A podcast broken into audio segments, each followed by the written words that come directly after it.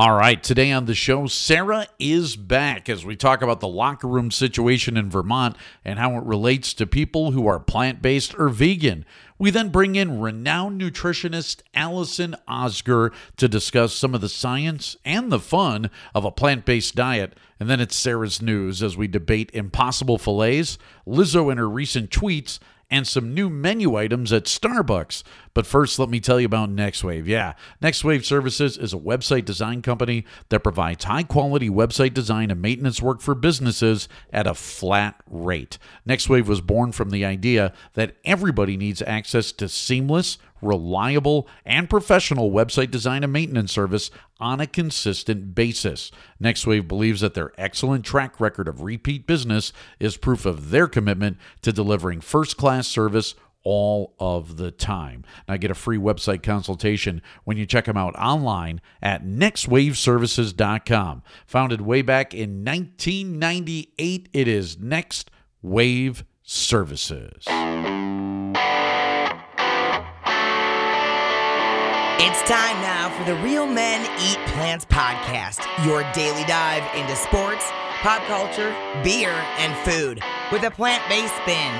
I'm Dee, and along with news anchor Sarah Carlson, producer Eric Rogers, and the rest, here is a man who has never put ketchup on a hot dog, Rich Reynolds.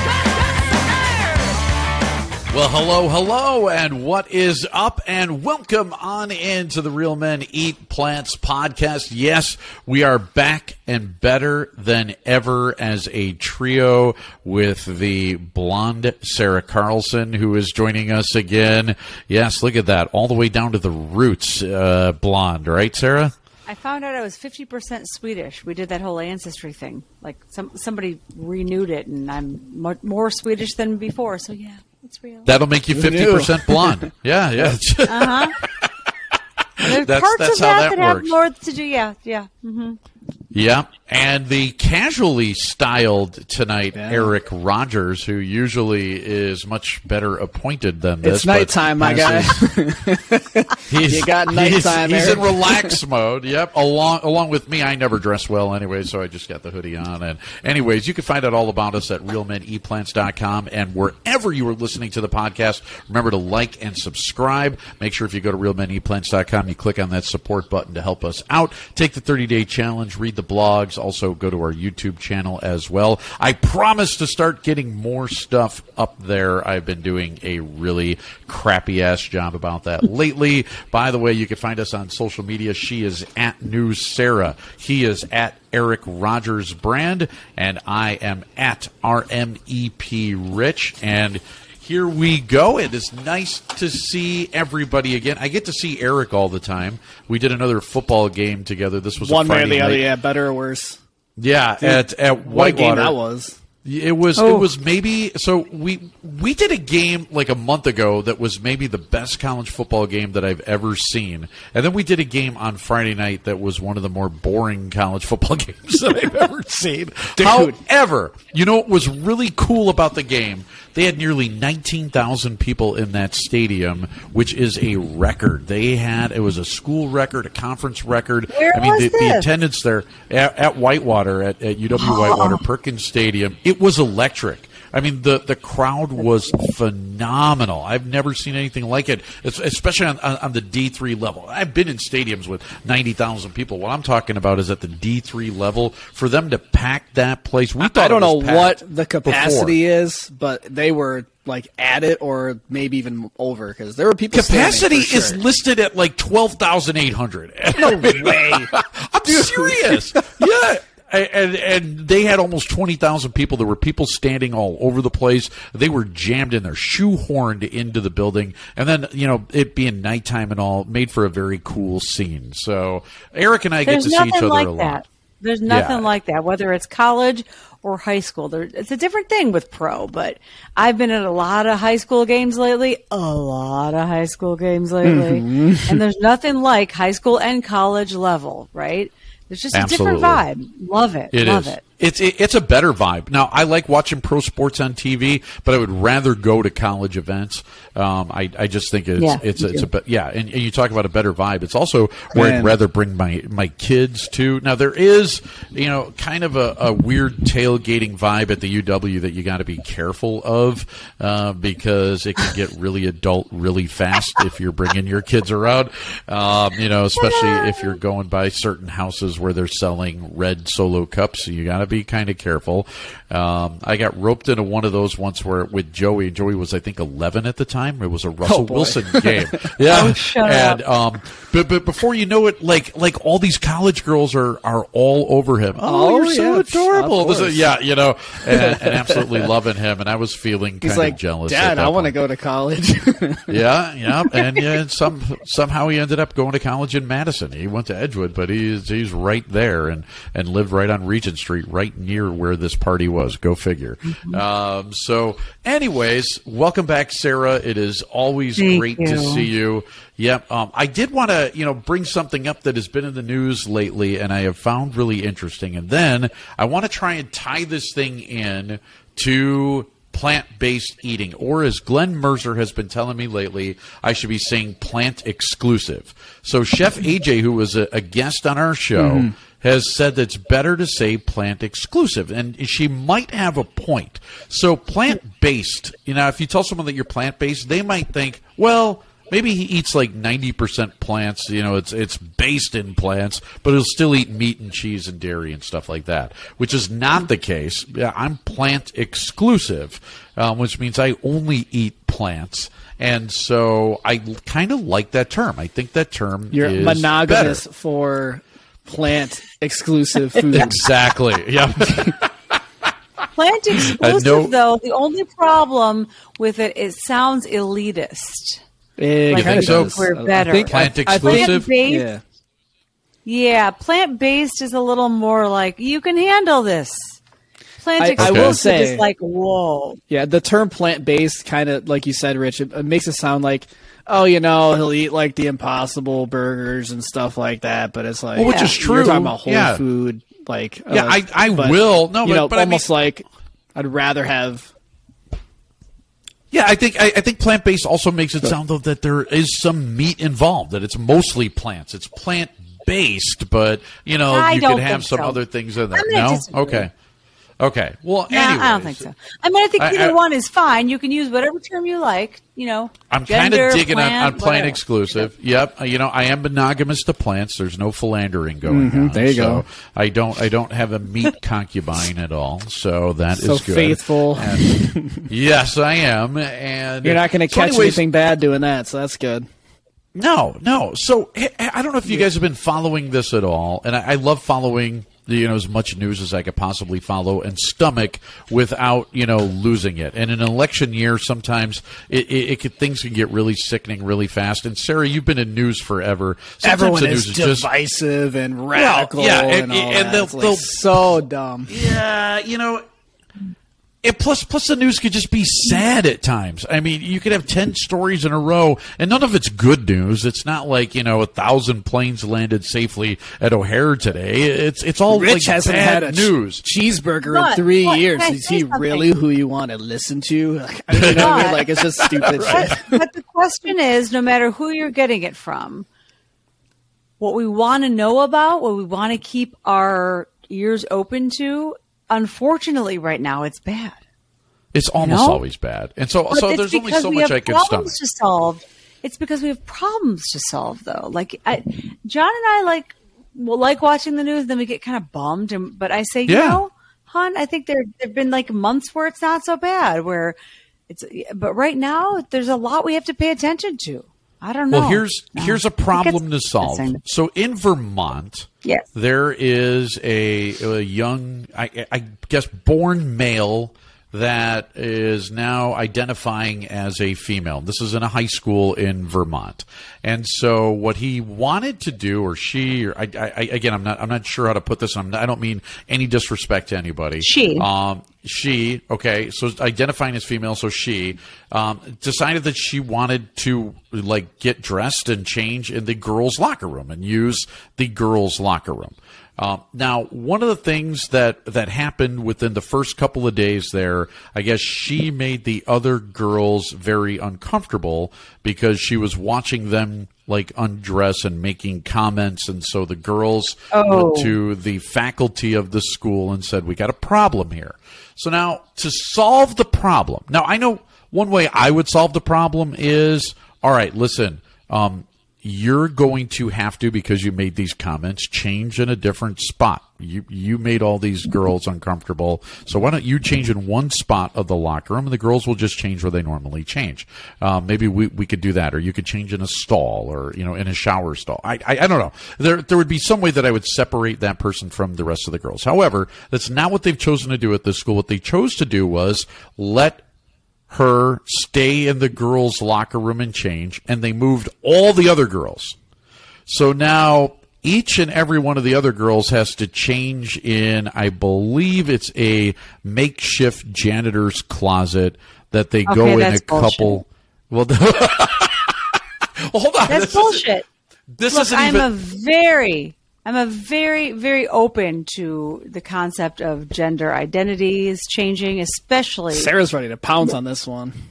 and that, that's not even the Big time. angle that I'm looking to take here. Um, so, but, well, yeah. I just feel like if you, if if if she who used Yes. to was born a, a man, a male, Yes. but if she and I can, I, I can, you know, whatever, respectfully say that, made comments, then Yes. she should be put somewhere else. Just I like agree. another she. What if Right. I, the she, were, were gay? I'm not, but I'm in a girls' locker room making sexual comments. I should be put aside. You know, just just, just leave everybody alone. We're trying to be athletes. Period. absolutely keep it keep I it got to an yourself. angle to take on that, but I'll let I'll let Rich continue with that with that story. sorry, I had no, to. it's- I got. I, You're right. I, I haven't. I have an angle here that I don't think has been approached yet. So, anyways, what they've done is they've uh, they've changed everything at the school basically to accommodate this one person because they don't want this person to feel ostracized, I guess, or have their feelings hurt, or to separate them, or to tell them, "Hey, you can't identify as a female," whatever. Whatever the, the case is, they've changed how they do things at the school to accommodate this one person. Now, whether you agree with that or not is, is totally up up to you. And really. eh, That's not the part of the story that, that I want to get to. What I want to get to is Get to it then. Yeah, what I want to get to is this, okay? Now, say that person or a different person in the school said, listen, I'm vegan. And so now you guys do school menus every day and you have a full menu.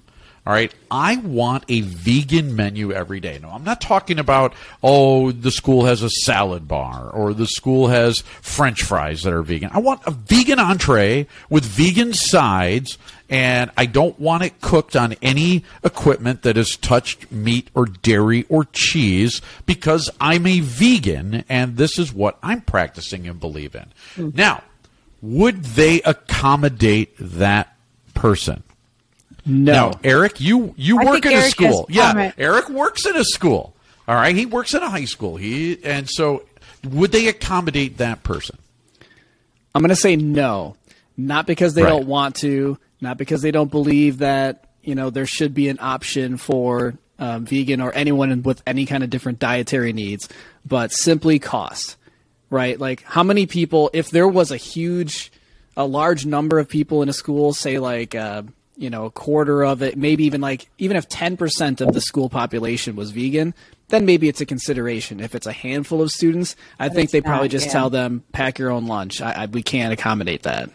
What is the percentage of population that is transitioning genders? That's a good point too. Is it is it is it thirty seven percent? now, the interesting thing about that Is it Rich, is it is it fifty percent? But there was there was there was a law though. Is it like one percent of one percent? Because Here's I'm my gonna- argument. I think that whether you're talking about gender and locker rooms or food, it's about cost when it in both cases when it comes to school, and it's about like cost and making things move along. You know, Well, you I would think having having a vegan option and a vegan menu is really simple. No, but to, you know the problem is you'd then they'd have to prepare it, not knowing how many people would eat it, and then they'd end up wasting food, and we don't want to see get- that either. It, they it get- they t- get- costs money. They they could take orders uh, ahead of time. I mean, this I I I- think that there's a pretty easy solution. How many people would like the vegan meal today? Is kind of like on an airline. You're going to have to you know sign up for the for the vegan meal rather, or if you want the kosher meal, because I'm guessing if someone needs a kosher meal. They could do the kosher meal, or if someone wants a halal meal, they could do a halal meal. Why can't they do a vegan meal? Okay, what what I'm what I'm trying to get at is there is an accommodations being made for certain segments or certain groups or certain things, but why not for the vegans who by the way are mostly looked at as crazy people who don't deserve the same sort of accommodation. I think maybe what they could do as a starting point would say, like, if they, if, whether it was an elementary school or a huge high school, uh, ask who's vegan, do you really need this and do you really want this? And then they may have to cater it out. That would be cheaper than. are there accommodations made for for Yeah. nut allergies? Sometimes. Sometimes not. I, I know that there. Yeah, my, my wife works in a school district, and they make they Yeah. make accommodations for a kid that has a nut allergy. They're not allowed to bring peanut butter and jelly sandwiches to school because of it. All right, so I know that there's accommodations made for dietary needs. Why not vegan? Why can't it be? Because I'm guessing the answer is going to be just like you guys. There's instant pushback, like no, no, no, can't do that. No, no, no. We got to change our whole not? planning for the school year. Right, We but gotta- why You know not? I, I, I understand. Well, Rich, I get it. And I wish, actually, you're right. I was just at my friend's. uh, She's celebrating her birthday. They were having uh, catered Chinese food. Everything was meat. I wasn't eating with them. I just stopped by to drop off a gift. And I actually said what I was coming back to do. And I said, after they done, they were done eating, I said, it's not good for you. No, no matter how you have it, it's just not good for you. But I guess in my case, I go to work and there's no uh, cafeteria. Nobody's taking orders. Everybody there eats meat but me. Everybody there eats dairy but me. But I've been trying really hard to be vegan. So I pack a sandwich, I eat an apple, and I have nuts. And I guess you have to, I guess nuts is an issue with allergies, but you have to maybe accommodate yourself. And perhaps a school district or something like it could help a person who wants to be vegan or needs to be with that. And why not? Because the argument always is that parents don't always have time to cook a meal for their kids or a couple of meals for their kids, so the Yeah. schools provide this kind of stuff. Why can't they provide the vegan? Why can't they make the jump to say we can accommodate this segment of society, but not this segment of society? Because I'm telling you, there are more vegans than there are people transitioning. And so, Yeah. why can't we make that jump? Why can't we make that accommodation? This is something that I'm looking at and I'm saying it's real easy for people to say, "Yep, we got to." Yeah, the, go the- ahead. the pushback I- i think the pushback here is greater from the transgender community than from the vegan community so if there's a group of people that you know are hemming and hawing that there's no vegan options then maybe it gets some attention if there's you know and i think there's, there's a lot more sensitivity to gender identity and what we should do with locker rooms and bathrooms Right. and all that than there is vegan i think that's they, they're Squeaky wheel they're gets the afraid, grease, and they're right? afraid of the pushback of like, well, what happens if we we tell this one student because there's a law in in Vermont um, that says that they have to accommodate people who identify as transgender and all of that, and so therefore Yeah. they can't. They can't Cool. send this person away. They have to send the whole team, which is stupid. I think anybody can look at that and say that makes no sense. But Right. what what does the law say? And so that's why they're going that route. So it, And then the other thing, Rich, the other thing, Rich, I have to say about the food is, let's just say it would be actually nice to have like a school um, try this out, right, and do it well, like fifty percent, like just assume it and see if they can get kids to eat some really appealing. all right, California, food. you're up. Here it is. Right, exactly. Come on, we'll be reading about that next. Uh, but but I think right now the unfortunate part is if if it were 15, which is decent, they might serve them some crap. I mean, I have to admit, I've ordered vegan at big events. I'm going to one tomorrow night. I didn't order the vegetarian or vegan because it it's gross. Right. I'd rather. Are you going to get quality rather- I'd- vegan meals or no? Right. That's the difference. And if you end up non, if you end up with gross vegan, then you're going to turn people away from the concept. Although, kids, I mean, and whomever. there's some pretty gross and shit I'm being not- served as it is. So I don't know. Listen, That's listen. true. It, it, I, I don't think it's it's that hard. If we can accommodate one thing where we have to change an entire policy and the school's got to move umpteenth girls around and do all of this, I, I think know. we can make a Dude, vegan let me meal tell on you, a daily As basis. so, this, this was the this last spring was the first year I coached track and field, and you know towards the end of the season, it's you know we're talking about late May, and it gets warm out, and so you got guys who want to work out outside, running around the track with their shirts off. Guess what? You can't because you're showing your nipples, and the girls have to wear they they have to wear sports bra. They have to wear a shirt or something. No. I'm dead serious. Really? Oh yeah. And that obviously was not the case not that long ago.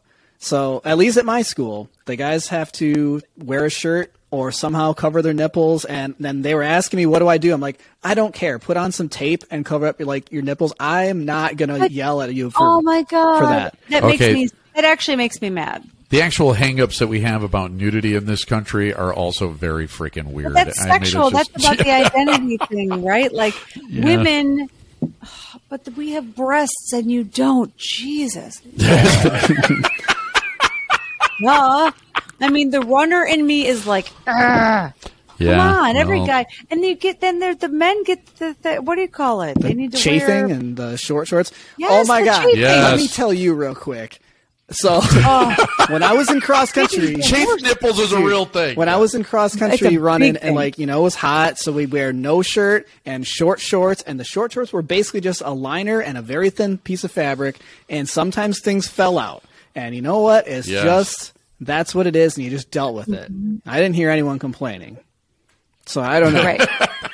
All of a sudden that's changed. You got to do what you got to do. It's about the sport. I mean, that if you're gonna sexualize that's the everything, reality. then That's- sure, whatever. Like Yeah, well, Yeah. I know it's disappointing. Yeah, and it's not okay. Well, anyways, I, I I think we've come to a conclusion. Maybe the squeaky wheel gets the grease, and I'm going to be the squeaky wheel, I guess, from now on, um, and and take this up. I'm going to see if, if my daughter can get a vegan meal in uh, in her school district, and we'll see how that ends up working out. Anyways, guys, we do have a guest coming up. Alison Ozgur is going to be with us. She is coming up next.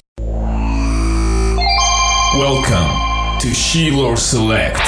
The whole system will be ready in a few minutes. Take your seat and enjoy. Everyone has a story that's built on thousands of hows, whys, and whats. Join myself, Chris Sheeler, as I dive into how people live their lives, why they do what they do, and what goes through their mind while they do it. If you love learning and what makes people tick, my podcast, Sheeler Select, has you covered. New episodes every Monday. Find it on YouTube, Spotify, Apple, or just anywhere you get a podcast. All right. Our guest today is a registered dietitian who holds advanced training and expertise in whole food plant based nutrition. She's an instructor at the T. Colin Campbell Center for Nutrition Studies, an author, a certified meditation and mindfulness teacher, a registered yoga teacher, and holds a Master of Health Science degree from St. Francis University, as well as a Master's in Teaching from Concordia University. Please welcome to the Real Men Eat Plants podcast. Alison Ozgur. Hello, Alison. Nice to meet you. Hi, Rich. Nice to meet you as well. Yeah, so glad to have you on today. You know, um, going through your bio and looking at, at all of that, seeing that you are from Arizona. Uh, I had a chance to live in Arizona for a while. In fact, uh, lived in Munds Park. I'm not sure if you know where that is, but it's uh, just below Flagstaff and right above Sedona. And I, I, I, kind of say it that way, and I, I think people in Arizona know what I'm talking about. So Flagstaff is like at about 7,500 feet, and Munds Park's at about 6,800 feet, and Sedona's around 4,000 feet. And although they're not far apart, like maybe 15 miles, you got to travel up and down basically um, on the interstate or through Oak Creek. But Arizona, where, where you are from, is a different kind of place. I, I actually finally had the chance to go through Tucson back in March. um, and got talked into an Eegee's um, which I think people from Tucson know, and nobody else knows what Eegee's is. Um. And because uh, because my son plays college baseball, we, we, we were there for a tournament. But Arizona, and especially like where I was at in Sedona and the Red Rocks and stuff, it seems like there's a real connection there between Arizonans and the land that they're on and some sort of spirituality. Is that true or am I off the mark on that? Yeah, no, you are. Yeah, there's a very big healing power of the desert. So whether that's Sedona or some of the land down here in Tucson or even closer to the, the Mexico border, um, yeah, it's a very healing place and a very hot it is. well, yeah. Yeah absolutely hot you know and people always say well it's a dry heat. Yeah it's still hot. Um, you know heat is still heat. An oven is dry heat too and it gets pretty hot in there. So um, let's let, us let us talk about you a little bit uh, and some of your your background. You were learning uh, about nutrition at western michigan university which by the way for people that don't know is in kalamazoo which seems like a million miles away from arizona if you've ever been to, to, to both places. Talk about your experiences there because it seemed like you learned a lot, but not what you're teaching and preaching now. You didn't get a whole lot of that, did you? Yeah, no, I, so I, as I said, I grew up in Arizona. Um, at the time when I was trying to figure out my major, I had a, a, high school sweetheart and we decided to move to Grand Rapids, Michigan. And he actually was a, a radio DJ. So that's how I wound up um, close to, to Kalamazoo and finished my degree there. And so really learned nothing. That was back in the late 90s. So even the talk of vegetarian, vegan diets was very, very sparse. We really didn't know much. There was no term whole food plant based or anything in that realm. So that you know was was the traditional training like dietitians or physicians or nurses we go through. And so you know it's interesting now because a lot of dietitians will ask me or dietitian students like how how can I just do plant based? You can't. You have to go through the motions learn what the academy wants you to learn and then you can branch out and do what you want so that was really you know my, my introduction. And it was a, a dietitian teacher professor that i had in michigan that she used to work for kellogg's. And so that is what really kind of prompted me into going to the nutrition field. And um, you know it really wasn't until 2010 that i started specializing in, in whole food plant-based nutrition. So that really just changed everything that i knew as a dietitian in the traditional training I am a former radio DJ too, so I got to ask: Is that is that that boyfriend still in your life? Is he still a radio DJ? How, how did that all work out? A, I think he's still working as a radio DJ in, in Rockford, Illinois. But when he was in Grand okay. Rapids, there was a, a, news station called Young Country, ninety six point one Young Country in the late nineties, and um, then subsequently B ninety three, which is a big country station in in uh, Grand Rapids. So um, no, he's no longer in my life. We, we are friends on Facebook, but okay, that's always no. Nice. I traded, I him in, traded him in for a physician, a neuroradiologist. So there you go. Now I've know, okay moved on. That's a that's definitely a step up and definitely a step up in income. Radio DJs don't make a lot of money, so uh, yeah. a, a, good job by you. So so you talk about 2010. 2010 was what was a big year for you. You had what you call a nutritional awakening. So this nutritional awakening, how did this come about? How did you get to that spot? Yeah, I so I had just read the China study uh, for continuing education credits. That that prompted it. At the time, I was living in Vancouver, Washington, which is right on the border of Washington and Oregon, and I was working at a local health club, a small health club. So I was the dietitian, and I had a team of about ten personal trainers. And so I'd read the China study, and this was close to January of 2010. And I said to the team, I said, let's try this plant based thing for 30 days. Now, interestingly enough, one of the trainers that I'd worked for for many years, he was vegan since like high school. Um, and so he said, "Yeah, I'll help you guys, and you guys should do this as a team." So uh, we we did it. I did it. I did it for the full 30 days. I had some trainers that did it, went off, came back, and um, so that's what really sparked it at the time. And so I tried it 2010, January of 2020, 2010, and then never looked back. And so at the time, I was doing a lot of half marathons. So I found my recovery time was better, um, sleeping better, just felt better in general. I didn't have any weight to lose, but just really seemed to improve my health overall. And that's what sparked it. And that is then what put me on this mission to further this. And so in 2012, I started working for the T. Colin Campbell Center for Nutrition Studies. And then um, just this past uh, couple of months ago, I was uh, promoted to director of wellness programs. So now I've moved out of the instructor role and I'm, I'm doing wellness programming, which is really making more programs and initiatives and carrying our message out there even further.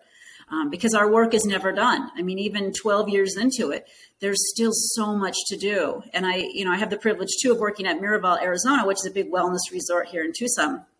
And even then, there are still a lot of people who hadn't really heard of it. Some people think, well, this is just another fad. And I'm like, it's not a fad. This is here to stay. It's here to stay for a very, very long time. We just need to get the right education out there on what exactly is a whole food plant based diet versus just plant based. So um, it's been really exciting and really rewarding. And so that is is my mission to just keep carrying this forward and you know really get it out there for for everybody. Before we define what whole food plant based is, because I'm not sure everybody knows, I try to talk about it, but I, I, don't think everybody quite gets it. And before we talk about the actual benefits and, and what I believe is the science behind it, uh, more more than anything else, uh, you bring up T. Colin Campbell, who I find absolutely fascinating.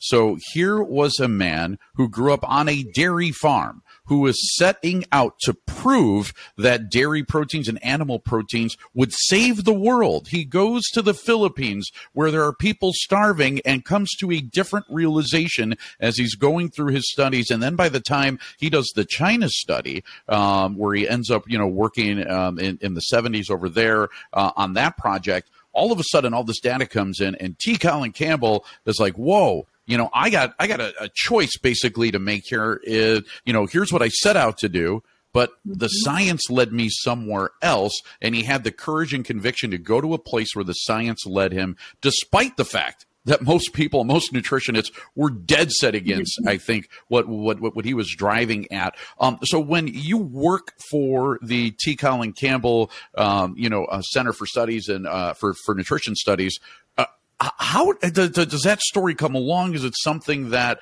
um, you, you, end up being taught? Is it something that you carry with you? Because for me, it's very inspirational because it, it mm-hmm. really shows that you know here's someone that can have an open mind who set out to to do something else, and it goes into this direction because he was open minded enough to say, "Hey, this is where the science is leading me."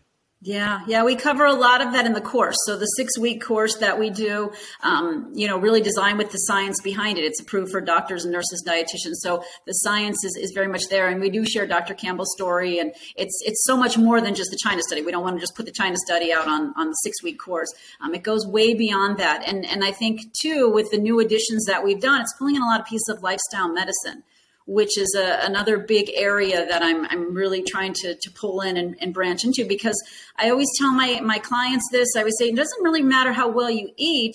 How are the other pieces in your life, right? How's your stress? How's your sleep? How's your relationships with other people? So, you know, that is a big piece. But yeah, everything Dr. Campbell does is, is just, it's amazing his work. I remember the first time I met him. So when I started working for the organization in 2012, we went to Ithaca for a retreat with just the instructors.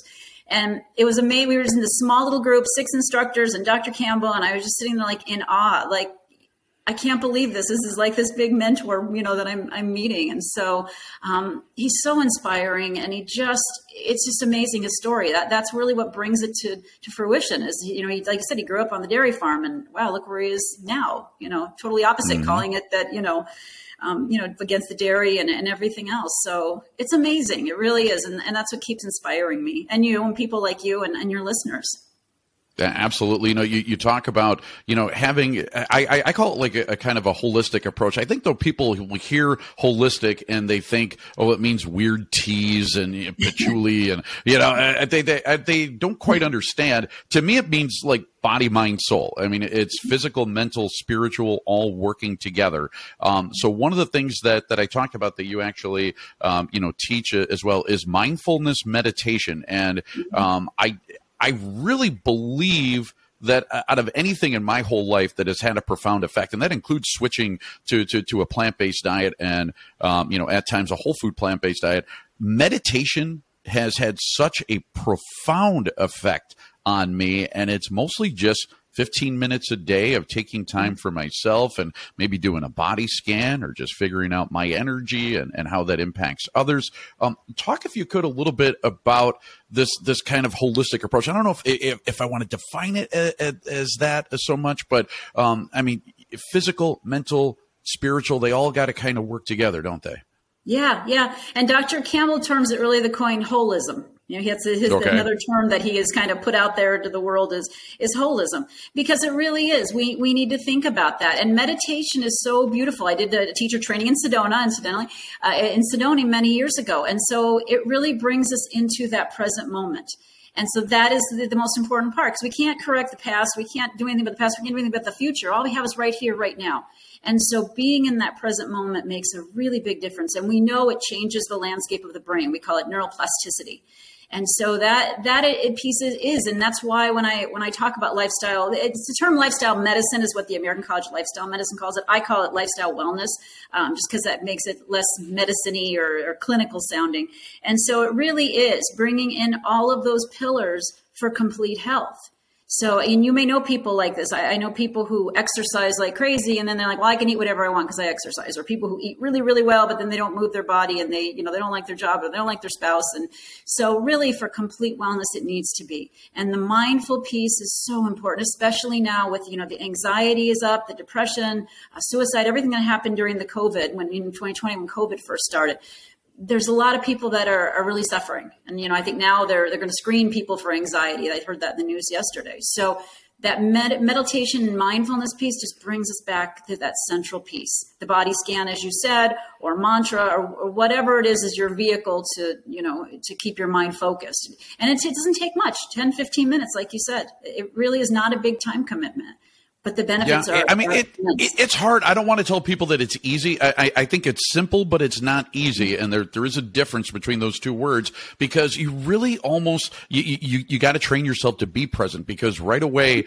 you, your mind starts thinking, okay, here's all the things that I got to do today, or you know, here's here's something I did yesterday and I screwed up on that, and I, I got to fix that. And it's like, whoa, whoa, whoa, you got to kind of rein it back in, and you do have to kind of forgive yourself, especially early on, for letting that happen and let those thoughts kind of float away because it's only natural. It's how you've been trained to do it for every day of your life. Um, and so, but I, I absolutely love it. My wife noticed it in my used to be road rage. I used to have terrible road rage. And, you know, growing up in, in Chicago and learning to drive there, I think a lot of people have road rage. And what, what the meditation did for me is all of a sudden I know that I could always go back to that place where I'm calm and present by just changing my breathing. And just by doing that, all of a sudden, I mean, there's a peacefulness that, that comes over me. It's like, okay, I'm okay. I'm centered. Nothing happened here. There's no reason to, to, to get crazy. And it, it's wonderful for me because it, it actually works um, in, in, so many different uh, facets of my life. So yeah, um, and I love non-judgmental, that. Yeah. non-judgmental piece. Yeah. You mentioned that. Mm-hmm. So yeah, you can't, you can't criticize. You can't, it's non-judgmental, non-judgmental present moment awareness. So yeah. It's it, it's really good. So okay, so we, we keep bringing up whole food plant based, whole food plant based. What does whole food plant based mean? Because I think people can kind of get plant based and they understand plant based means um, you know no dairy, no meat, no poultry, no fish. Yeah, they, they they talk about all the things that they have to sacrifice um, rather than what they're actually gaining. This is how they they'll, they usually look at it. But I think they understand plant based. Whole food plant based means what, Alison? Yeah, that means it's it's coming from really the natural source the way nature intended it. So we are not seeing a lot of the ultra processed foods because, as you know, there's a lot of new products coming out there that are are touting as plant based. And yes, they may be made from um, plant fragments, but they are no longer a whole food. They've been um, kind of milled down and ultra processed and added things to it. And sometimes they're adding ingredients to it that we're not even familiar with. Like it, they're considered GRAS, generally recognized as safe through the FDA. And so if it's not, I mean, a whole food would be something like lentils, right? Or if we make a, a black bean patty that has black beans, quinoa, uh, garlic, onions, as opposed to some of the, the, you know, pseudo burgers that are out there. So that's a very big distinction that I like to make. And, and when we look through the ingredient list, and some foods that don't even have an ingredient list is even better, right? Or have a food label, eh, they're foods the way nature intended them. And so again, they're not they're not processed and milled down. I mean, even things like olive oil is, is processed, right? We're not eating it in its whole form like the olives. So those are things that we want to think about. And I, um, in my opinion, really the last 12 years, the whole food part is really kind of dropped off a little bit. And now I'm just seeing more plant based, plant based, plant based. So we really want to be clear too that it's not to be confused with a vegan diet. And to me, I don't even consider vegan a diet. I consider it a lifestyle. Um, mm-hmm. the, the people that subscribe to that, they usually don't wear leather or cosmetics tested on animals. It's a whole lifestyle piece. And one of the things that I like to say with, with vegan, it's vegan's like being pregnant. You're either pregnant or you're not. There's nowhere in between. If you've met vegan people, they're very passionate about it. With whole food plant based, I really encourage people to start where they are and I meet them where they are. So, meaning somebody may not go 100% tomorrow, and that is okay if I can get them from the standard American diet, which you know is the, the absolute worst, move them down that path. And even if that means 80%, 90%, 70%, getting them close to that 100% is the goal, or to get them to 100%. But again, I have to meet people where they're at. And that in and of itself is the freedom and flexibility piece that get more people to adhere to it. Because a lot of people will come into my classes and they'll say, well, I thought it was an all or nothing. And you know, some people that's how their personality is, all or nothing. Said, no, even if you get 60, 70, 80%, we are so much better than where we were yesterday. And you will start to see improvements. So Abs- you know, absolutely. That, that is an important piece. I think that, that people need to understand that we're walking down this beautiful trail. We're going to get to that 100%, but you can do it on your own time and your own pace. Um, because a lot of people So- put a lot of pressure. Yeah, so so we've actually defined what it is then. So what are the benefits?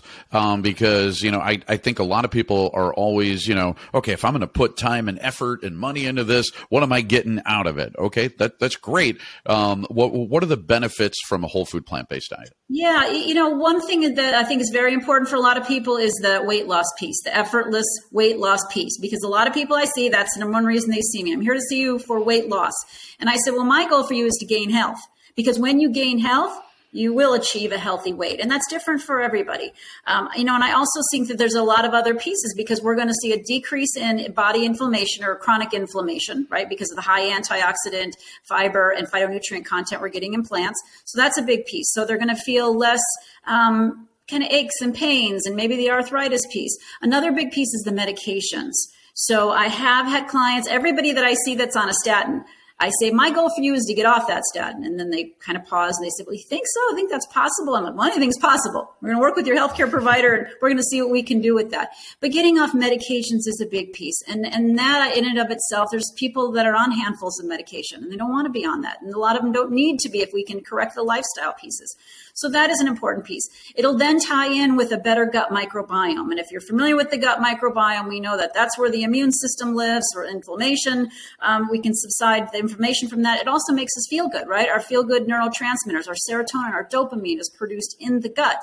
And so feeding it with the plant foods, and you, and one of the biggest things to feed your gut is fiber. And where do we get fiber?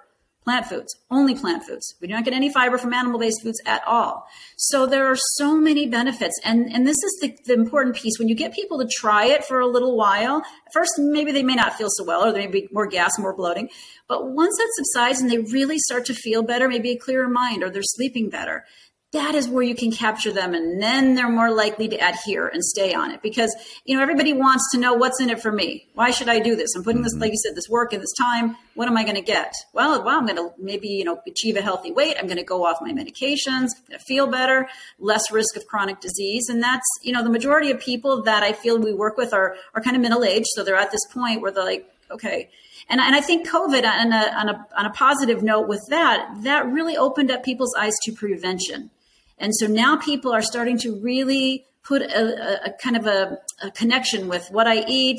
How come I got COVID and this person didn't? And we were in the same house and we didn't social distance. And so COVID's been really interesting to see how important the immune system is. And we know what feeds the immune system. It's whole foods, whole plant based foods, not ultra processed foods, especially.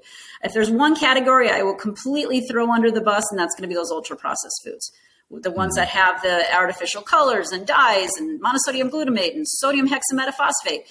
There's there's no room for those in the diet at all, at all. So that's that's one I can say without a doubt. There's no no science ever to back up sodium hexametaphosphate and you know titanium dioxide are healthy to ingest. These aren't found naturally. We, you know, I, I don't understand, Alison. Um, Yeah. So, yeah, exactly. So you, you talk about people coming to you, and and a lot of times it, it's weight loss. Uh, what else drives people to say, you know what, Alison, I, I need to get right. I, I need to get well. What else b- besides weight loss brings them to you? I know for me, what actually brought me to going plant based was I had multiple strokes in, in, in my life. I was not a well person, Uh, but no doctor ever said to me, Oh, hey, maybe you should look at, at your diet. What they did say to me is, well, here's another pill and you could take that. And I was on a bunch of medications at, at the time. And they also said to me, these are all precursors for a major stroke, which was what you're probably going to have down the line. And I'm like, this is unacceptable. Uh, you know, I, I'm in my 40s. What am I doing wrong here? I don't want to leave my wife and kids. You know, I I got to keep going here. And so, um, I, it led me to a path of finding another way and going the the, the, the plant based nutrition route, and, and at most times whole food plant based has really helped me. I mean, immensely, um, and and to not only get off medications, but to be there and present and healthy for my wife and kids. So um, that's what drove me. Um, what do you find drives people to you um, to seek out wellness? Yeah, the early early diagnosis of things, especially, and and we know type two diabetes is one that we can reverse, right, with diet and lifestyle changes. And so, you know, that is one piece. I was just talking to to my trainer about the personal trainer about this yesterday. I said, you know, interestingly, during the whole COVID piece we really didn't emphasize diet, sleep, exercise, all that. In fact, we took a lot of that away, right? You can't go to the gym. Some places, you know, you couldn't go outside very long. The foods that were very comfort foods just flew off the shelves. So, you know, I think that that piece I think is important too because a lot of people are they're being diagnosed with things like very rare autoimmune diseases and they see a family history. So that's another big piece. I'll see people who say, "Well, my my father had, uh, you know, heart disease or diabetes or all that." And so it's it's just genetic. And I'm like, it, it's not genetic. It's driven by lifestyle. So there's a, a quote that I, I, use in my PowerPoints, and it says, you know, it's not that diabetes runs in your family; it's that no one runs in your family. And so the, the, key with that, I didn't make it. I didn't. I didn't write that. Somebody else wrote it, but I use it as a slide. And the important piece of that is is not to to blame the victim or to blame the patient. What it is is saying that the lifestyle that we grew up in, if we grew up um, eating very poor choices of foods and um, you know we carry that into our adulthood. So we have to make a conscious effort to say okay these foods i grew up with because of my culture or because of my uh, socioeconomic status we have to break that chain. Because we may see obese parents and we see obese kids but it's not a genetic thing. It's the choices of what we're putting into our mouth. And and the fact here's what what saddens me the most is you know as i said the neuroradiologist he had a 500 pound patient a 26 year old, 500 pound patient. So the fact that we have people or patients that have reached that much weight is telling us that there is a huge issue. And we know that there's there's there's a lot of pieces. There's there's like a you know trauma and all these other pieces that we can pull into it. But food is a big driver and food is one of those things that really uh, acts on the pleasure center of the brain. You know you know dr Doug Lisle and his work and and you know and he says as humans we want the most amount of pleasure with the least amount of effort so if we know going to the freezer and taking that pint off of your, you know, Ben and Jerry's, it's a lot of pleasure, but it's a lot, you know, not a lot of effort that goes into it. So food is one of those things that people tend to fall back into so easily. So uh, to answer your, to your original question was, yeah, it's, it's a, chronic diseases and diseases popping up that that's motivating people as well. Which, you, you brought know, up some some really good points. So, Alison, uh, like like my dad, you know, he's the oldest living male that's ever lived in our family. He's made it to the ripe old age of seventy one. But he talks about all the time about how his dad and his grandfather ate bacon every day and eggs every day, and that's what they did. And my question was, how old did they live? I mean, my my grandfather was the oldest male in our family. He lived till sixty one, um, and he was the oldest at the time. My dad has only surpassed him because he's had uh, a lot of heart surgeries. He's had bypass. He had uh, a pacemaker put in. He's, at, you know, I mean, they're they're keeping him alive despite of the choices that he's making. So we we talk about this, but my dad, he, he just won't he won't give it up. He's not he's not going to do it. The other thing you, you brought up uh, because I, I, think it's it's cognitive dissonance more than more than anything else. You, you, during COVID, I was actually at, at, the time I was a district manager for Arby's. Um, that mm-hmm. was my job. I was a a plant based person. I wasn't plant based when I started with Arby's. I became plant based during my, my time with Arby's. I was plant based working for Arby's, the, the company that says we have the meats, and they also have everything as mm-hmm. processed as you could possibly imagine. Um, you know, like every other fast food place does. But we were deemed essential now, my argument always was during COVID, we are probably the least essential people that are out there because what the message should be is, hey, why don't we all lose some weight? Why don't we eat better? Why don't we get our immune systems better? Why don't we sleep more? I never understood why wasn't that the message during mm-hmm. COVID rather than, oh, the fast food people are the essential people. Let's keep all of that open. Where is the disconnect there, Alison? Yeah, you know, I think the disconnect is, is really in the money, right? Because mm. we know that that Arby's and a lot of our fast food places, Chick Fil A. I remember, you know, driving by Chick Fil A and there's two drive-throughs wrapped around, you know, the building, mm-hmm. and so and whether it's our, our large food manufacturers, they have a lot of push and they have a lot of pull, and don't forget, all of those foods are what we call hyper palatable they make those foods hyper palatable so you will crave them and they taste good and they feel good and they're you know essentially acting on that pleasure center of the brain. So and then they do a lot of advertising. Every commercial is either yes arby's five for you know ten dollars uh, or there's a drug commercial right? Every other commercial drug mm-hmm. commercial or or that because that's where the that's where the money is and they well you, you need the drugs after eating at arby's otherwise you know you're not going to be able to stay alive. I mean it, it does work hand in hand. You're, you're exactly right um, you know on all that. So so my my, my, my question then is to you're out there and, and you're pushing it you're educating people you're you're creating programs to educate people. Tell us how, how do we educate people um, overall to get it more mainstream? Because even at the eighth grade level where my daughter was last year they were teaching about nutrition in class. She brings home uh, you know all, all of her projects she's working on and she's talking about proteins and the only thing that they list are animals and yeah. if for me it drives me nuts i'm like there's protein in vegetables. There's protein in fruits. There's proteins in legumes. There's pro- proteins in nuts and seeds. And I'm like, like, wait, why are they only listing animals? I mean, it, it got my dander up enough to talk to the principal of the school and want them to change the curriculum um, because I, I, I, think it's ridiculous. How do we start teaching it? How do we get it more, um, I, I, guess, pervasive or at a, at, at a younger level so that, that even kids understand? Because I think that's where it all starts. For me, it started when they started teaching kids about seatbelts. Uh, you know, make sure you wear your seatbelt. And then I taught my parents to wear seatbelts. As why or how do we get it to the kids and get it in, into the curriculum? How do we we expand that, Alison, and find programs where we, we could teach people better? Yeah, and so um, you know, when you were reading off my credentials there, so part of it I did teach middle school and high school health for a while up in, um, mm-hmm. Washington and Oregon, and so when I looked at the the curriculum that the health teachers taught, a lot of it is you know given stuff by the dairy industry, and it's the same. Not it's not a food pyramid anymore, but it's still that same mindset. Well, we've always done this, and how can you say milk is bad? When I first went plant based, my husband's like, "What do you mean? How, what do you mean milk is bad? How is that bad or dairy is bad?" So I think it's the same curriculum that we keep pushing over and over. So as you can imagine, when I was teaching middle school and high school health, you can imagine what that nutrition curriculum was. Mm-hmm. A, coming in as a dietitian and B, coming in as, as a plant-based expert. Um, and the kids were very interested. They were very fascinated, not so much for their health piece, but more for the animal piece. So that's the thing with younger kids. They're like, oh, we're going to save the, the cows and the chickens. And, you know, but that's okay. If we pull them in just for that reason, that's, that's totally fine. So I think it's just getting the education piece out there. And so, you know, I would love to just set up something just to work with teachers, health teachers specifically, because that, having been in a classroom and taught, man, that, that is the hardest job ever, ever mm-hmm. working with seventh, eighth, and ninth graders.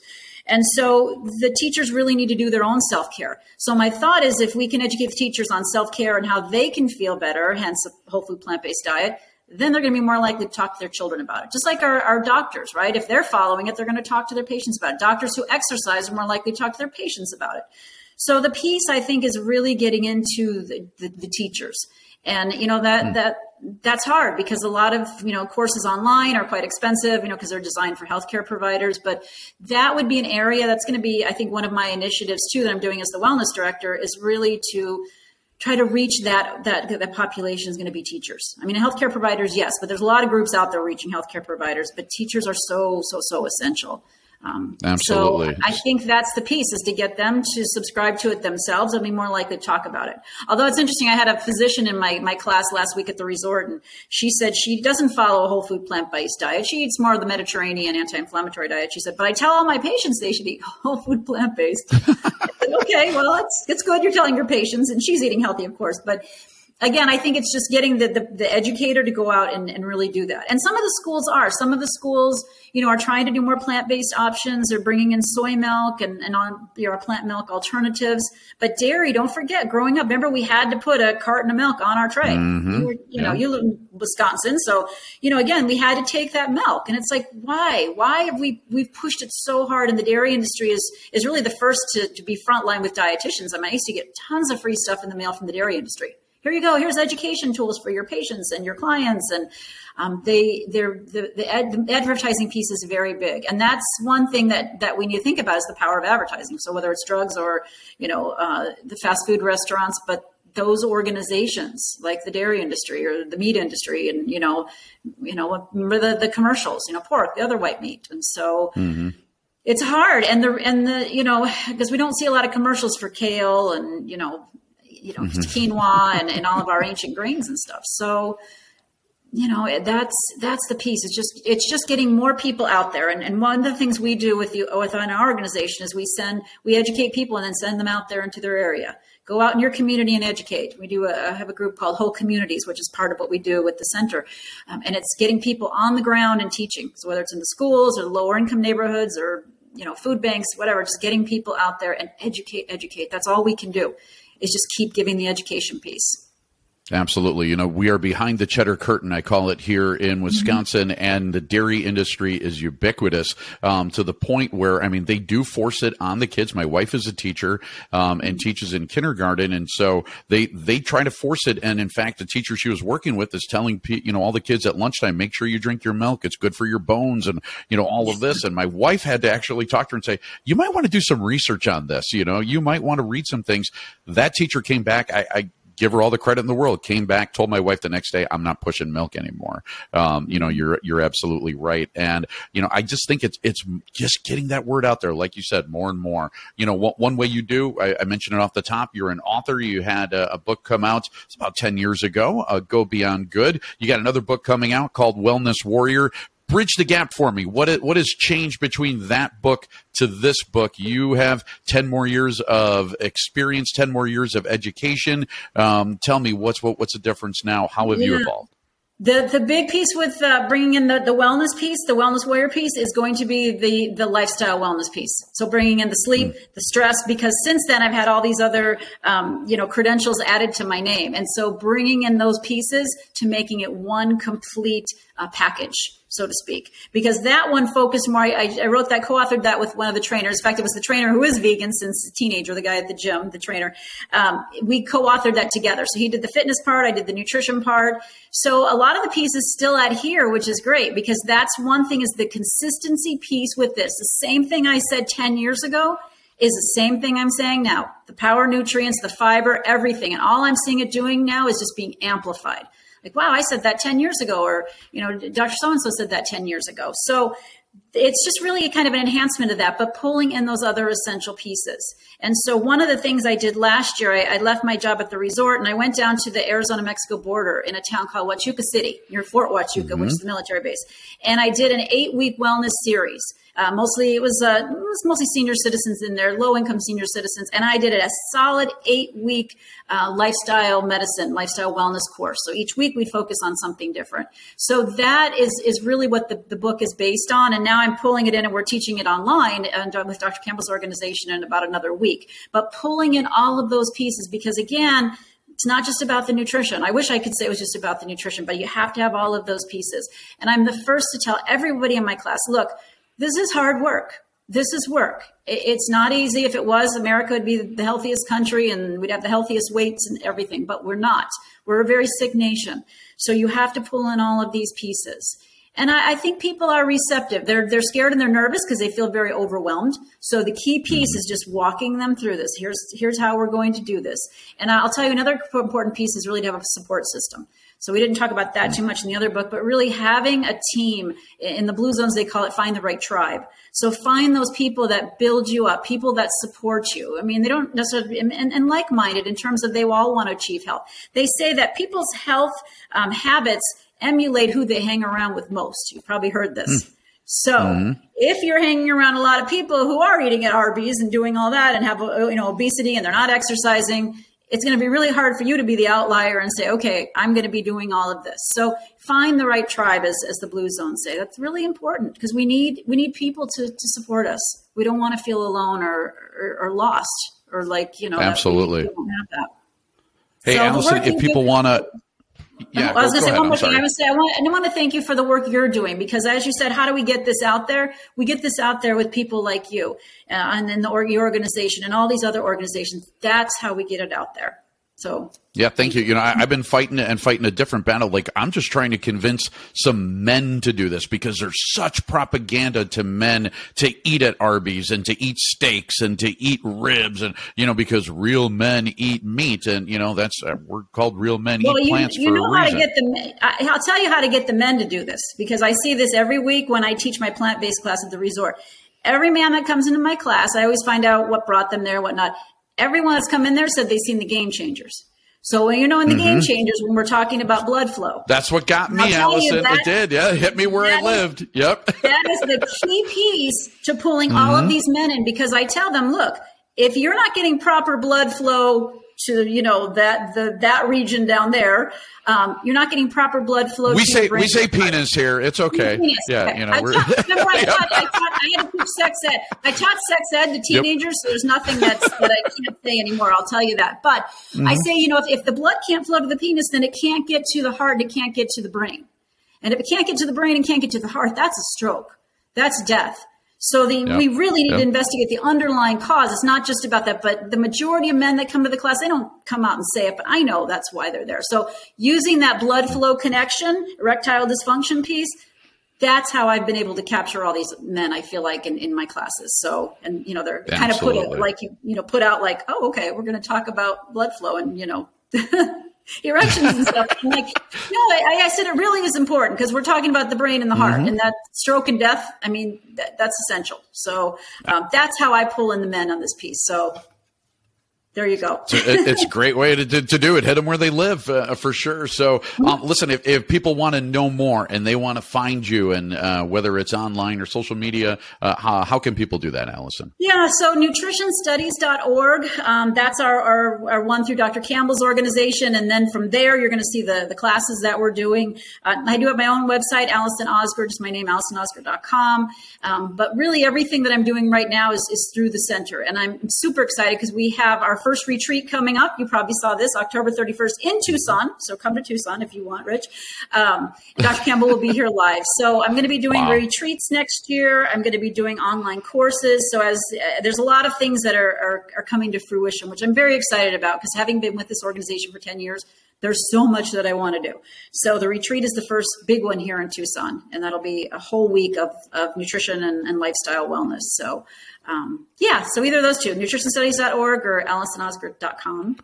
Love it and love the work you're doing and, and love Tucson too. By the way, we, we toured the University of Arizona campus, beautiful down there as well. So yeah, I mean, some, some excellent stuff uh, down there in Arizona and Tucson. And I'm glad you're doing what you're doing. Alison, great job. Thank you so much for being here. We really appreciate it. Thank you, Rich. Take care.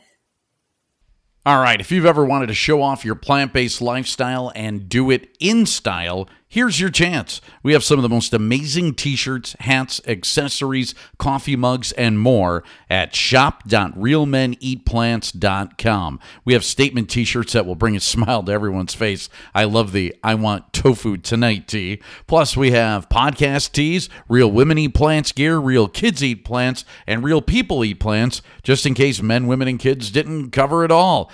We love you and love that you want to show off that healthy lifestyle of yours. Again, check out our high quality gear at shop.realmeneatplants.com and enjoy. All right, here at the Real Men Eat Plants podcast, we need your help, and so does Paul's Party. Being a brand new podcast just trying to get its footing, we are asking that you help support our pod by going to our podcast page at realmeneatplants.com slash podcast and click the support button. When you do, not only are you helping us get our feet on the ground, you are helping to support Paul's Party, a 501c charity that raises money to help kids with physical disabilities get equipment to have some fun in their lives. Two great causes, one easy support button. Again, please find us at realmeneatplants.com slash podcast or on Patreon when you type Real Men Eat Plants into the search bar. Thanks for your support.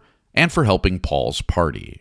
She's a mom with vegetables. She's so delectable. The cows and pigs, she set them free. Can't you see? She's a hot chickpea.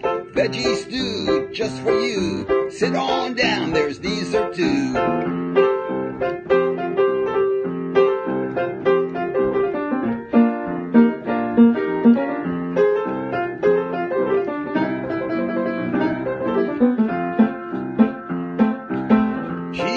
a mom with vegetables. She's so delectable. Cows and pigs, she set them free. Can't you see? She's a hot chickpea. Veggie stew just for you. Sit on down, there's dessert too. Yes, yes, yes. It is the funnest part of the show. Is funnest the word, or is it most fun, It's- or it's most fun? It's huge. Um, Most fun. and- Love you. Yes, it is the part of the show where we are most jocund. Is that a J O C U N D? Jocund. We're jokingly enjoying each other's company because it is time for Sarah's news. Take it away, Miss Carlson. Okay, so who wants a vegan filet mignon? Now, when I first read this story, I kind of gagged, but I got into it and thought, all right, I'll try. Not to mention, That's usually I think I how it goes, guys- right? I told you guys I've been to events where if you pick the vegetarian option, it's gross. This might e- eventually really actually taste like something. So, Impossible Foods filet mignon is making the leap to whole cuts. They're talking about cuts of meat. Now, what? they need to make it affordable, of course, but now at the recent MIT Technology Reviews Climate Tech Conference, that was a long sentence. That is Um, wow. They're revealing that Impossible has a filet mignon prototype in the works. They're testing this out. They're making major progress with it. Huh. Um, they say it may be a little while. They're not releasing the plant based steak until it can compete with the animal counterpart. Now, much like Impossible Burger and, and other, it, it- it really does compete in my opinion. Although I don't even mean, but it, people will say it's pretty damn close.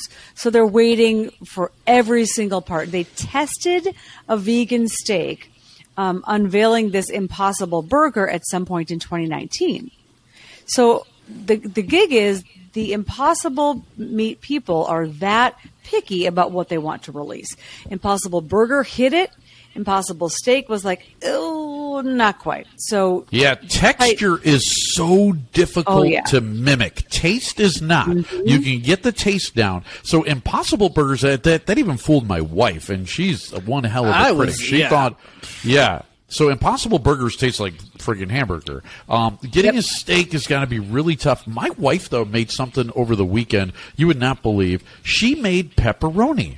So I came home and she was making plant-based pepperoni. It's seitan mostly, but she used like beets and a bunch of spices to make Huh. it red and all of that, and then put fennel seed in there and, and and what have you. Well, as it turns out, it damn well tastes like pepperoni, Is and the texture is really or she close. just sort of like working on this? I know how to cook. Vegan She did. She she used a recipe for this one. A lot of the stuff that, that she makes, she starts with a recipe and then she completely turns it into her own. And she already has ideas now where she's like going to use this as a base, but she's going to completely turn it into her own to even mimic pepperoni more. But we we're putting it on like you know our own vegan pizzas with you know a whole wheat crust. We make at home, and then we're making them up in the air fryer, which is really freaking cool. And we got pepperoni pizza, and it's absolutely wonderful. Rich, it, it can if be you done. ever if you ever leave your wife, I will slap you. I mean, she's over there making all sorts of shit for you to like, you know,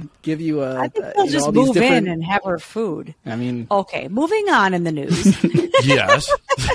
in 2020, they did reveal a prototype for this um, highly, I'm sorry, a dairy identical, highly functioning milk, by the way, too. So Okay. Impossible, this, this brand is is kicking some some butt. So they are already had a little bit of a partnership with Taco Bell, with the carne asada on like a couple test locations. Yep, they've done that. They're that, yeah. releasing this Beyond Steak, hopefully within the next year. So is Beyond Meat, which is phenomenal. And I might have had that mixed up in terms you know of what's great way- about that though is like if you're gonna mimic a meat. Taco Bell's the least meaty meat you can get, so at least Right. it's like the, the bar is Why set a little bit low. Do you know what they use, by the way, as far as meat goes? They use what's called grade C beef. So you know what grade C means? So it is. So there's there's grade oh, A. Oh, God, is I can't the- wait. Hold on, hold on. Grade A is is the highest grade that you can have. So USDA grade A beef is the highest grade. And then like black Angus falls into there. There is a grade B that's not often used, but there's a grade C, which is the last line before it's no longer edible for human consumption. And so, So, like everything ingredients for dog food and stuff? Exactly. It would go to like pet foods and to like, you know, pig to feed pigs and, you know, stuff like that. Um, yeah. So grade C is the lowest that you can get. Listen, uh, you know, nothing, not, nothing against the, the fine, fine people over at Yum Brands, but, um, yeah, that's, that's, All right. that's well, I have to tell my next story at least because I'm hoping I've got three, but the second one is my favorite because it involves our favorite celebrity. It is Lizzo. Lizzo! Ah. Lizzo made. I swear to God, I haven't been around with This is you in a while. show. I've missed you to death, and I went looking for news, and she popped up. Oh, I, I really We do always love talk Lizzo. a lot of Lizzo on the show. I tried to share some songs with Rich so she he would understand who she is. She's pretty she's pretty hip. So we know celebrities are in- influential. So I don't care how she influences that influences this, but she's doing it. So Lizzo, big vegan. I can't say this. Vegan since 2020. I had some wine. Um, she went to a Buzz Sarah's awesome. We love Buzz Sarah. she went to a famous place in Philadelphia recently. So this restaurant, sorry, I have an itchy nose. This restaurant is known for its meat and dairy heavy menu. They have like this eggy French toast, seafood topped grits, cheese steaks. That's the highlight. That's where you want to go when you go to this Philadelphia restaurant called Food Chaser. So they heard that Lizzo wanted to come and they basically like emptied out the restaurant for a night and she invited all her friends. But she said, I want this menu to be vegan. How cool is that? So they came up, they took on the challenge of how do we come up with a highly, entirely rather, vegan meal for Lizzo and her friends that's going to also taste good. Now, it's not going to be the healthiest meal, right? Like for your heart and everything, but they did this. They came up with five items, mushroom focused menu featuring vegan versions of Food Chaser classics. They called it the plant based cheesy grits. It was again they used a lot of mushroom in this, but they called it the plant based cheesy grits, no cheese, topped with seasoned mushrooms, tacos that were fried mushrooms, avocado, pico de gallo, a meatball grinder made with portobello mushrooms, smothered. Uh, she must like mushrooms. Smothered. Oh, this actually sounds. I'm hungry now. They had mushroom ravioli, eat some shrooms, vegan, and a Mushrooms vegan butter. They made vegan butter for her. Are, So are, are mushrooms really plants, though? I mean, they're they're fungi. right? Fungi. Fungi. Yeah. So the eatery now, because that got kind of cool, is going to feature this on a part of its menu in a couple of days. So I also don't know how to say this one DJ's name, and I meant to look it up before I got on the air here, but DJ Khaled, is that his name? DJ Khaled. DJ Khaled. Khaled. Some say Khaled, Yep. some say Khalid. I don't know, but It's- anyway. it's- my kids say Yes, it's, it's DJ Khaled. Khaled. It is. well, then it is, and I'm really old. he yells his so name every time. But he too is vegan. He's also vegan, and He he's is, been on yeah. this. There's some Another one. popular GQ hype debate show. Either of you know what this is? No. nope, no clue. Okay, so we, he went on it. Officially out of Sorry, I'm touch. Turning pages here, but he made them like talking about using almond milk, and the other guy was like, "No, no, this stuff about how he needs his eggs in the morning," and he talked the other dude into having cereal with almond milk, and he said that tasted so good. Closing statement was, "Oh, f- pour us two glasses of that almond milk before we end." So they were all like hip on it making almond milk cooler. It's about, and then the other thing that the Lizzo article talked about, which I, you know, we had a debate about obesity and things in our country, which has to do with meat eating. Now, Lizzo talks about like the fat shaming. She is overweight, but she doesn't like it. She's talking about like Shout out, quote, shout out to all my fat vegans. We look as hmm. good as we feel. And to the haters, good luck chasing that narrow beauty standard. She is beautiful. She's big and she's beautiful. Now, the Okay, but- question is, is she having a healthy diet? Exactly. I don't know. I, I I don't care about whether or not you think like people that are obese are beautiful or not. Uh, What what I'm uh, worried about when it comes to even someone like Lizzo is um, that's not healthy, and so you you, you kind of set the image Right. too. So say She's someone's thinking Vegan junk food all the think- time. Yeah. Yeah, and, and, and vegan junk food can make you extremely fat. Uh, it's Oh, it's yeah. potato it's potato chips and Oreos and stuff like that. I mean, it's gonna make you obese, and it's not healthy for you. And so, but my worry is someone takes a look at Lizzo and says, "Okay, I was thinking about becoming vegan, but I'm not going to become vegan if if that's the way that it's going to end up. Or if I'm already obese, why would I become vegan now and stay obese like Lizzo?" That, so well, and that's actually that's the argument that she's made, and I'm like I have had to print off again. But one of the arguments she's making is there are a lot of fat shamers out there. There are a lot of big girls out there. Why not join me on this vegan thing? And the hope is that at least there's a little healthier, and then maybe even some like legitimate health. Listen, it, in it's hundred percent healthier for the environment. So I don't know if it's that much. And there are there, Yes. are people, there are people out there, are, women especially, who are bigger. Like a man who's just a big guy, eh, he doesn't. He's never shamed for it, whether there's a little fat on his belly or not. Women though get shamed a lot more. So I'm thinking the hope is you get the women who are bigger to go. I love Lizzo for saying that. I'm going to try that, and whether they lose weight or not. Hopefully, they also catch on to liking healthy stuff. Like Yeah, and uh, outside listen, of I, we, just- we've talked about it on this show. I mean, body shaming someone is never okay. All right, that that's not the goal here. But for us to pretend that you know being you know morbidly obese is somehow healthy is is also not okay uh, because we're we're lying Right. at, at, at that point, and and we're not going to do that. So I mean, we, we have to have the debate that, that says, listen, you don't go around calling people names because they're heavy, and then you, you or even if they're skinny, you don't go around you know shaming somebody's body body for that. But we also don't say, yep, you're on a healthy path, dude, because you're not. Uh, I mean, we, we, I think we Well, all can it nice agree Lizzo that Should be- show. I would love. Let's try to get Lizzo on the show. I would love That's to have her on. I mean, of course. I, mean, who, I who would wouldn't love have- it. I'd love Yeah. to have her You talk know, about But we should all more talk like doctors, epidemic though. that we have. Yeah, like we should talk like doctors and just be more like real about it. You know, it's like like you, we've talked about before. Rich, you've said this is like you know the doctor's not going to just lie to you and tell you like your your weight's fine. Yeah, you're literally got a tire around your stomach here, but you know, good on you because you Doctors, feel good. doctors in, in this country do this thing though. Well, you know, you, you could stand to lose some weight, or oh, if, if Mm-hmm. you'd like to lose some weight, here's some ideas or something like that. I'm telling you, in Poland, where my wife is from, the doctors will just come out and say you're fat.